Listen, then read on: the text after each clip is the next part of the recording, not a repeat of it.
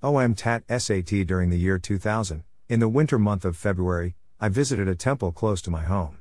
Before entering the temple, my eyes get fixed on the big stone engravings on the topmost portion of the entrance gate of the temple, and three words were written there OM TAT SAT.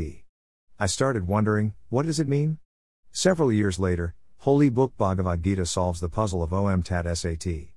These three words indicate supreme absolute truth since the beginning of creation. The Brahmanas used these symbolic representations while chanting hymns of Vedas and enduring sacrifices for the appeasement of the Supreme God. Om. This is the sacred sound and spiritual symbol in Hinduism. Even God Sri Krishna declare in Bhagavad Gita that he is sacred syllable called Om which is used by transcendentalist before commencement of penance, sacrifice, charity. It is a symbol of consciousness or soul. It is also used in Buddhism and Jainism. Most of the powerful mantras to evoke God are preceded by Om. It gives power to mantras. Devotee use these mantras to get their wishes fulfilled. 10. All of the holy acts such as penance, charity, sacrifice should be performed with no motive of any sort of gain or profit with the word tat.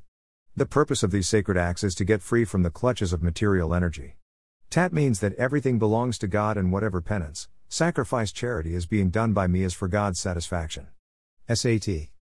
SAT word indicate that all of the auspicious activities such as penance, sacrifice, charity are performed for the satisfaction of God with honesty and everything present in these activities is also SAT.